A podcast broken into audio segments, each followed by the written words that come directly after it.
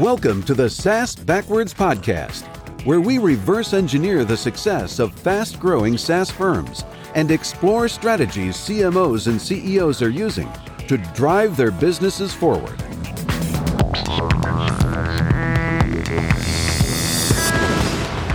Welcome, everyone, to the second episode of SaaS Backwards, a podcast that helps SaaS CMOs and CEOs to accelerate growth and enhance profitability. We take a look at what's working for growing SaaS companies, what didn't work and why, and we also ask our guests for their best guess as to what lies ahead, hopefully making our podcast something of a mastermind. Our guest today is serial CMO Chalva Tchkotoua. Today, we'll be focused on his experience as a CMO at multiple SaaS companies and what it takes to be successful as a new CMO at a SaaS concern.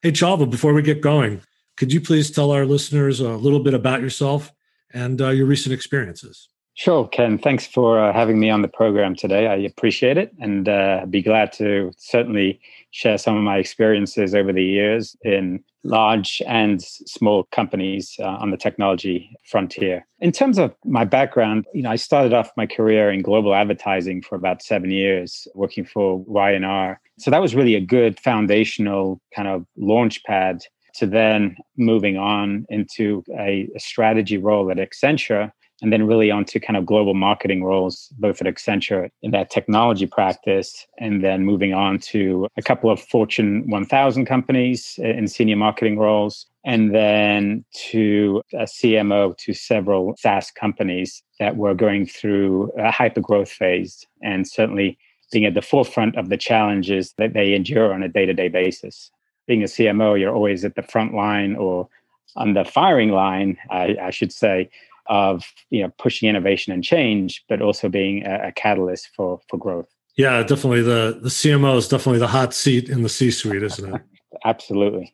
Um, maybe you could tell us a little bit about the company and what opportunities they're going after. Sure. I'm currently uh, on the advisory board of a very early stage startup called Factual VR the company really straddles virtual reality and augmented reality. And they've developed a platform called Hypertunnel. And it all sounds very futuristic, but the essence of Hypertunnel is how do you teleport knowledge workers into really high risk environments? So the kind of use cases for the company are uh, utility, you know, nuclear power plants, oil and gas. And it's very cool technology. And it's all about how do you create a digital twin. Now, people look at me and say, well, what the hell is a digital twin? I always bring them back to the analogy of Apollo 13 when you know NASA was trying to bring the uh, the capsule back to Earth. The only way they could do that was to mirror the exact environment that the astronauts were facing uh, in space and create the exact conditions and all the materials that they had in the actual capsule and in essence almost reverse engineer the processes to be able to bring the capsule back and the astronauts back safely to earth. So that's really what is driving kind of digital twin technology through hypertunnel. So again factual vr very early stage kind of mixed reality company. And i'm serving as an advisor on their advisory board along with several uh, other individuals, uh, professors, and subject matter experts as well. So it's a it's a cool time and it's very cool technology. Uh, we're, we're happy, we're excited to bring to market. No, it's a great idea to be able to take an expert and through another work in a remote location, let them get their hands on whatever equipment needs to be looked at and managed. It's a great idea. And I think VR and and AR, they're looking for high value use cases, right? So this this actually looks like a pretty high value use case. Absolutely. And then the other challenge you have, especially in the utility sector, is you have an aging workforce. So a lot of people are starting to retire. What you're starting to see is a fairly significant knowledge gap. So I think one of the key uh, values of this technology is how do you start to really kind of minimize that knowledge gap by training younger workers, you know, again, through teleport. So yeah, it's a big need at the moment. Terrific. I want to turn to kind of the, the larger theme of this episode, which is the new marketing leader and their situation and being successful as a new CMO in a software company. And, you know, it's something I've written a fair amount about. I'm passionate about the topic, and I know you are as well. So maybe we can talk just a little bit about what you think new CMOs need to be mindful of as they come into, you know, a company that's really looking to propel growth and you know that's why they've hired you sort of how do you get your bearings and you know what do those first few weeks look like from your point of view?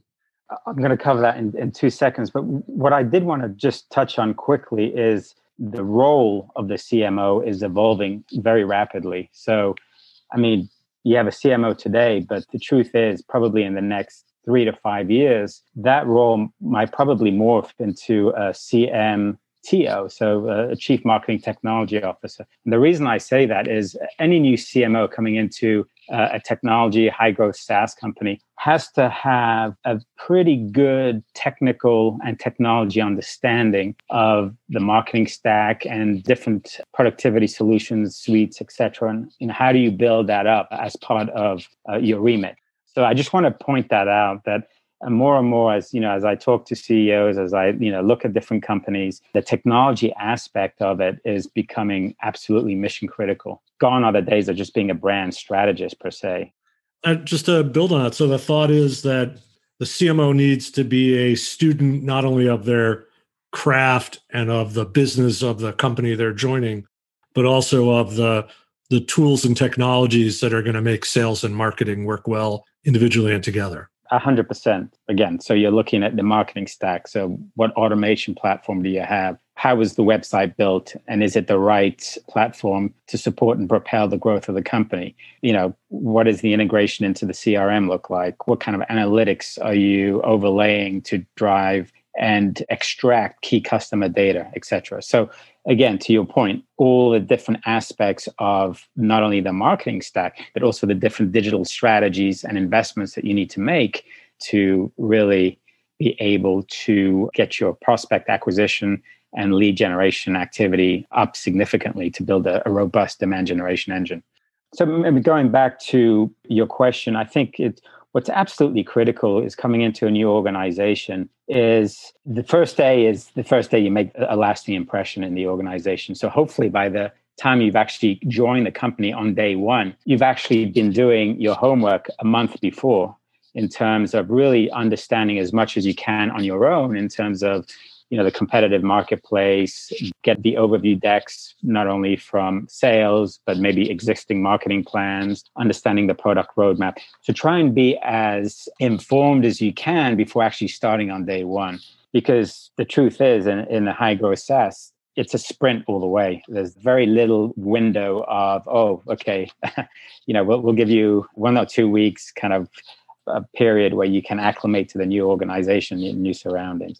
So I think it's uh, day one, it's coming in, obviously meeting with the CEO, the management team, the functional leads, and really starting to understand and to connect the dots across the organization.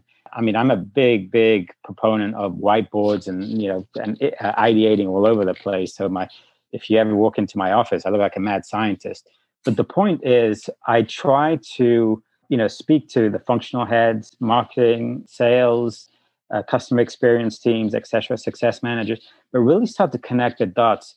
Is what i'm hearing is it consistent or where are some of the gaps? And as you start to really kind of hone in on some of the gaps that really starts to lay the foundation of the plan you're going to start building which is really your 100 day plan. And you should have that delivered I would say probably within the first 30 days. So your first month is really a discovery. I call it the discovery tour. And it's really meeting with people across the organization, talking to some customers, some you know high value customers, introducing yourself, but really start to put together the building blocks of not only the 100 day plan, but what is the tactical plan, at least at a high level, that's going to support that going forward. So, absolutely critical. And then also is certainly understanding the CEO remit and the mandate for the company. Two years down the road is the goal for it to be acquired, to raise money. Again, some of these things might not necessarily come out in the interview process, but the sooner you can get underneath the covers and understand what some of the longer term growth initiatives and plans are for the company, I think it's absolutely mission critical to the success of the CMO. Yeah, I have to say that, you know, my my observation is the greatest failures and success for new marketing leaders has been all about that CEO conversation. Mm-hmm. You know, if they really do understand what the CEO's motivation is, then the plan they build is not just their vision and, the things that are shared more widely. But I think, you know, you have to become the CEO's confidant to mm-hmm. some extent and gain their confidence that you can get them where they want to go. But maybe flipping that on its head a little bit, does the CEO have a role in the success of the new CMO? Absolutely. And and I think very often where you see catastrophic failure in a CMO's ability to be successful is the misalignment and mismanaged expectations with the CEO. Now, in the interview process, you know, you might think you're aligned, you know, you've had the discussions, obviously the CEO and the board are the final decision makers on bringing you on board. But coming in, you absolutely, that a CEO is the catalyst to your success. So what are some of the things you should be looking for and aligning yourself on with the CEO of a new of a new uh, company? And you touched on one of them, certainly. You know, the vision. You know, are you bought into the vision as it clearly articulated?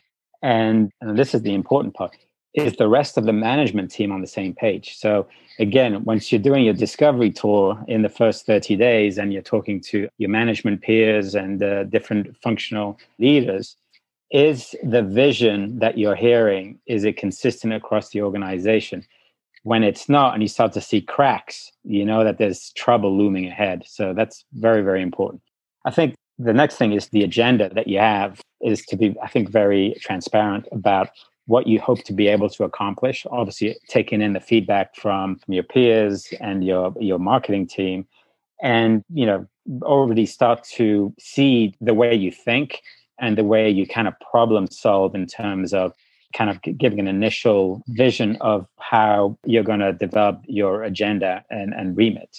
I think, again, the mandate has to be very clear. I mean, your mandate needs to be absolutely aligned with the CEO's expectations. And not only the mandate, but how are you going to, or how is the CEO going to measure your success, you know, kind of criteria? What are the KPIs that should be in place that you both agreed upon maybe in, in the interview, but these need to be solidified once you start that uh, align with the expectations of the management team, but also most importantly, the board and the investors. So that uh, you know, I can't say enough about making sure that these KPIs and there's no discrepancy or gray areas in terms of how you will be evaluated. Is that something that the CEO needs to share and endorse with the top management team? Absolutely.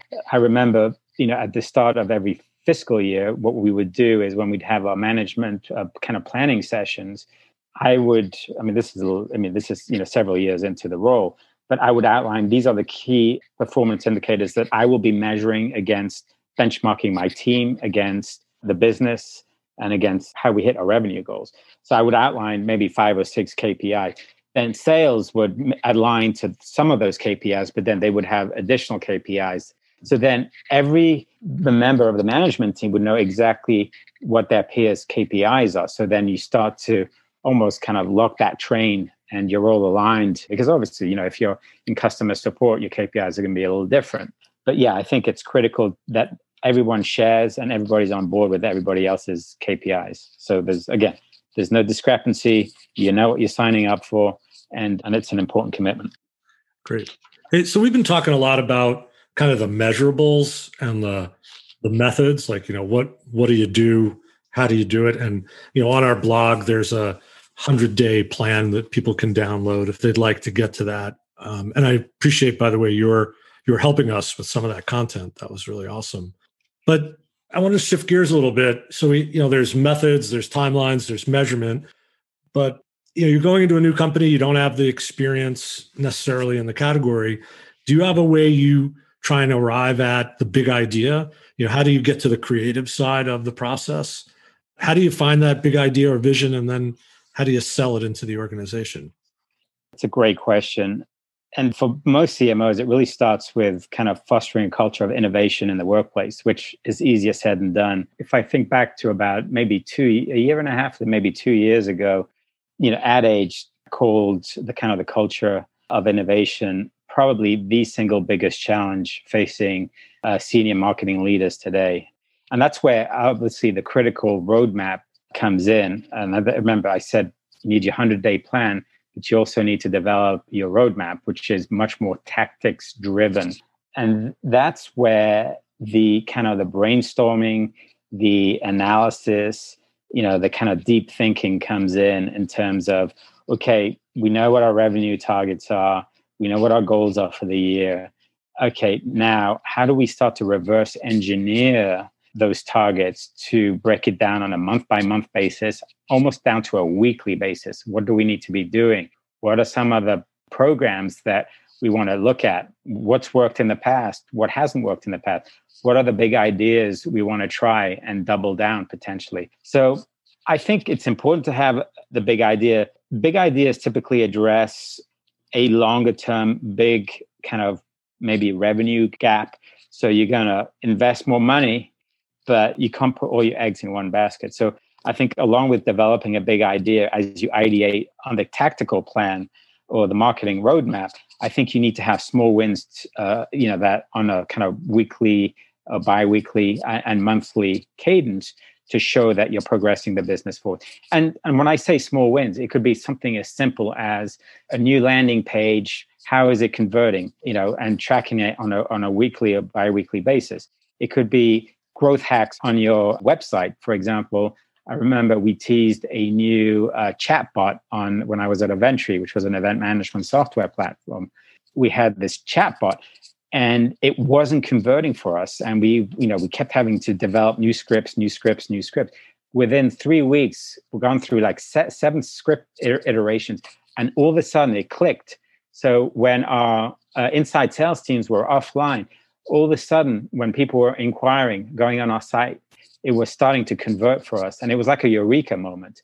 So, what I'm saying is, I think it's great to have the big idea in terms of whatever that's going to be. And, but it's equally as important to have uh, small wins that really show measurable progress on a weekly and monthly basis. I think the other part of the, the big idea, uh, whatever that might be, is don't go at it alone. And it's, sometimes marketeers, you know, who are, can be incredibly creative people, you know, will lock themselves up in their in a conference room with maybe two or three lieutenants and try and hash through the big idea. Make sure you're inclusive. Include maybe members from other departments to come in and maybe share their ideas on what's working in the customer experience area or customer support.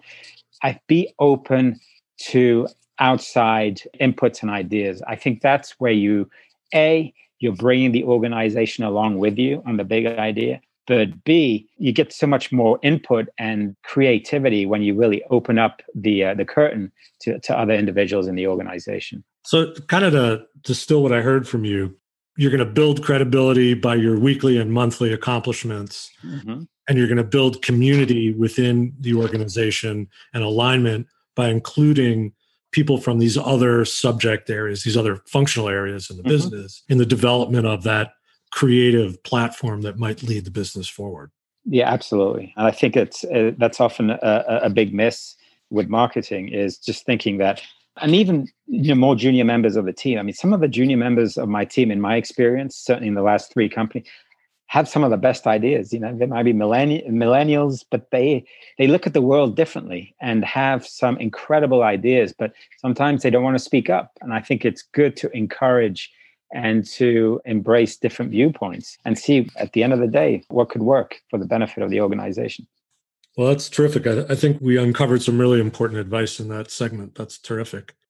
So I, I want to ask you any advice you would offer firms that are trying to figure out how to be successful within uh, this pandemic and recognizing we're you know nine months into it people have tr- probably tried a fair number of things is there anything you're seeing or thinking about how marketing can drive saas to more success maybe with a longer term view of the pandemic I'll say a couple of points here. Number one is SaaS companies, you know, cloud services companies, technology companies in general have been well positioned because they do have obviously the technology and the productivity solutions to be able to work remotely. So it, the impact hasn't been in terms of disrupting kind of day-to-day operations hasn't been significant. However, I think what is critically important is under the pressure of unraveling uncertainty is really striking the right tone, message, and actions that are critical to building trust and connection with your customers when they need it the most. Kind of like a you know genuinely em- empathetic response, magnifying kind of the core values of a brand. It really affects customers, employees, and communities in these trying times. So I guess the point is don't be tone deaf, but really try and see how can I really help my customers through these tough times.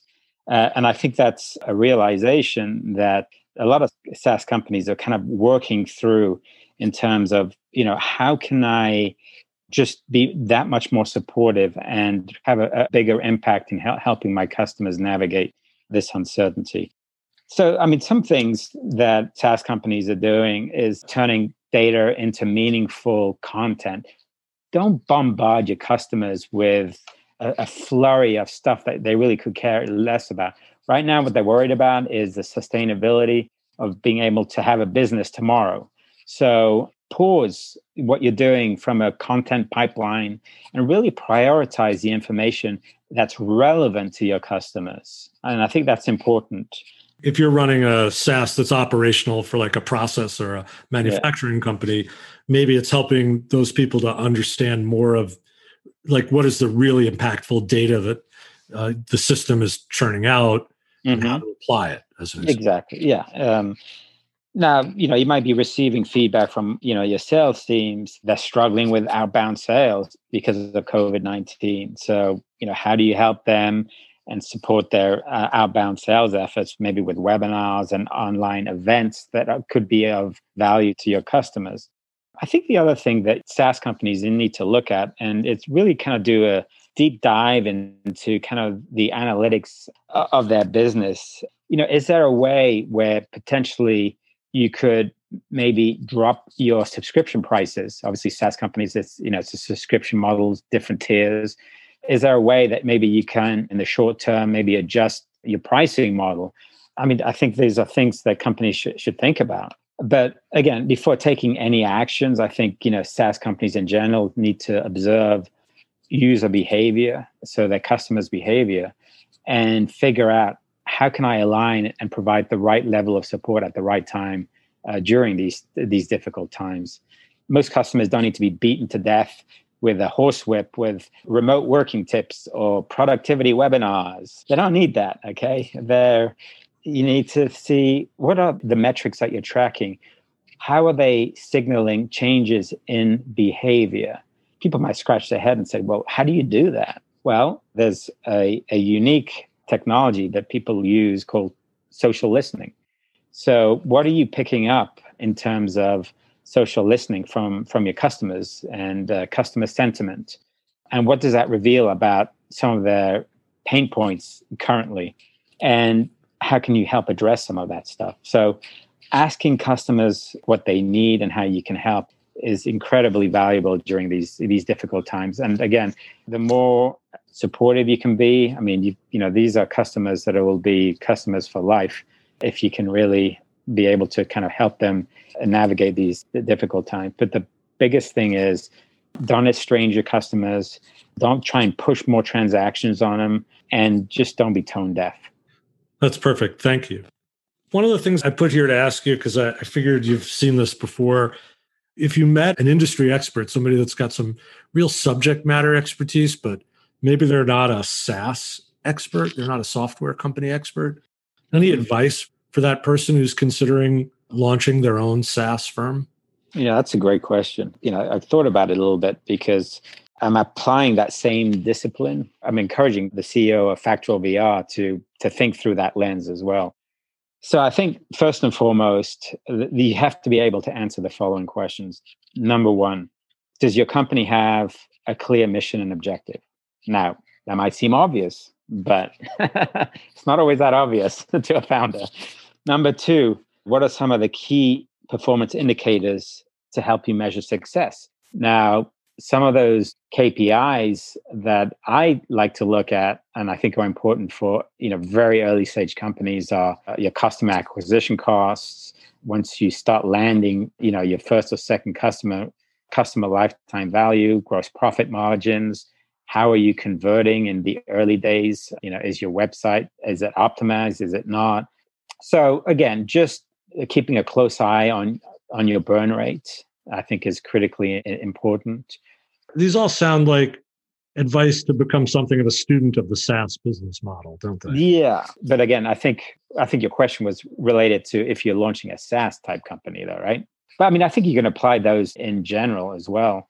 You know, competitive marketplace. Who are your competitors? Who are you competing against? Are you looking to position your company eventually as a market disruptor? And if so, you know, obviously you need to have the messaging to support it. What is your value proposition? What are your value drivers? Why should a customer care about your product or services? I mean, these are basic questions that you have to be able to answer.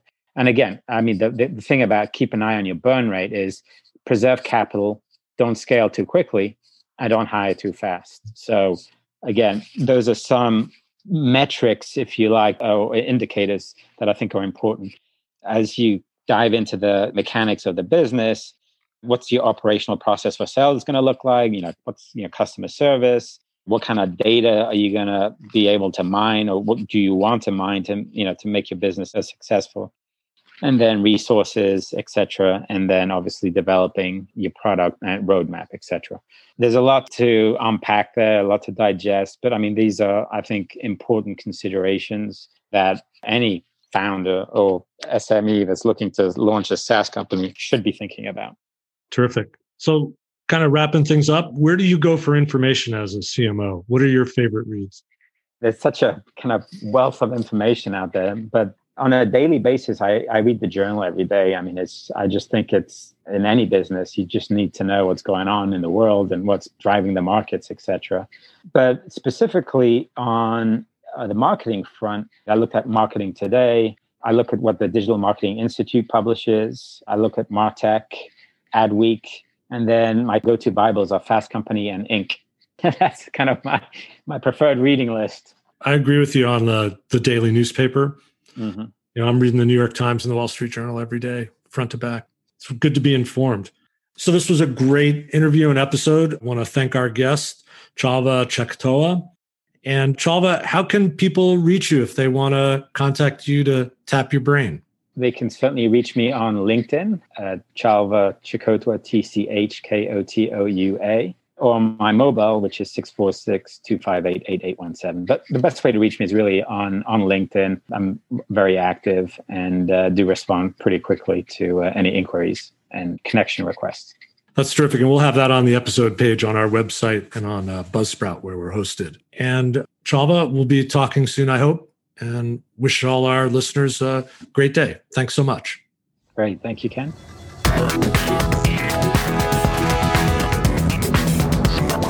Thanks for listening to the SaaS Backwards Podcast, brought to you by Austin Lawrence Group. We're a growth marketing agency that helps SaaS firms reduce churn, accelerate sales, and generate demand. Learn more about us at www.austinlawrence.com. You can email Ken Lempet at kl at austinlawrence.com about any SaaS marketing or customer retention subject. We hope you'll subscribe, and thanks again for listening.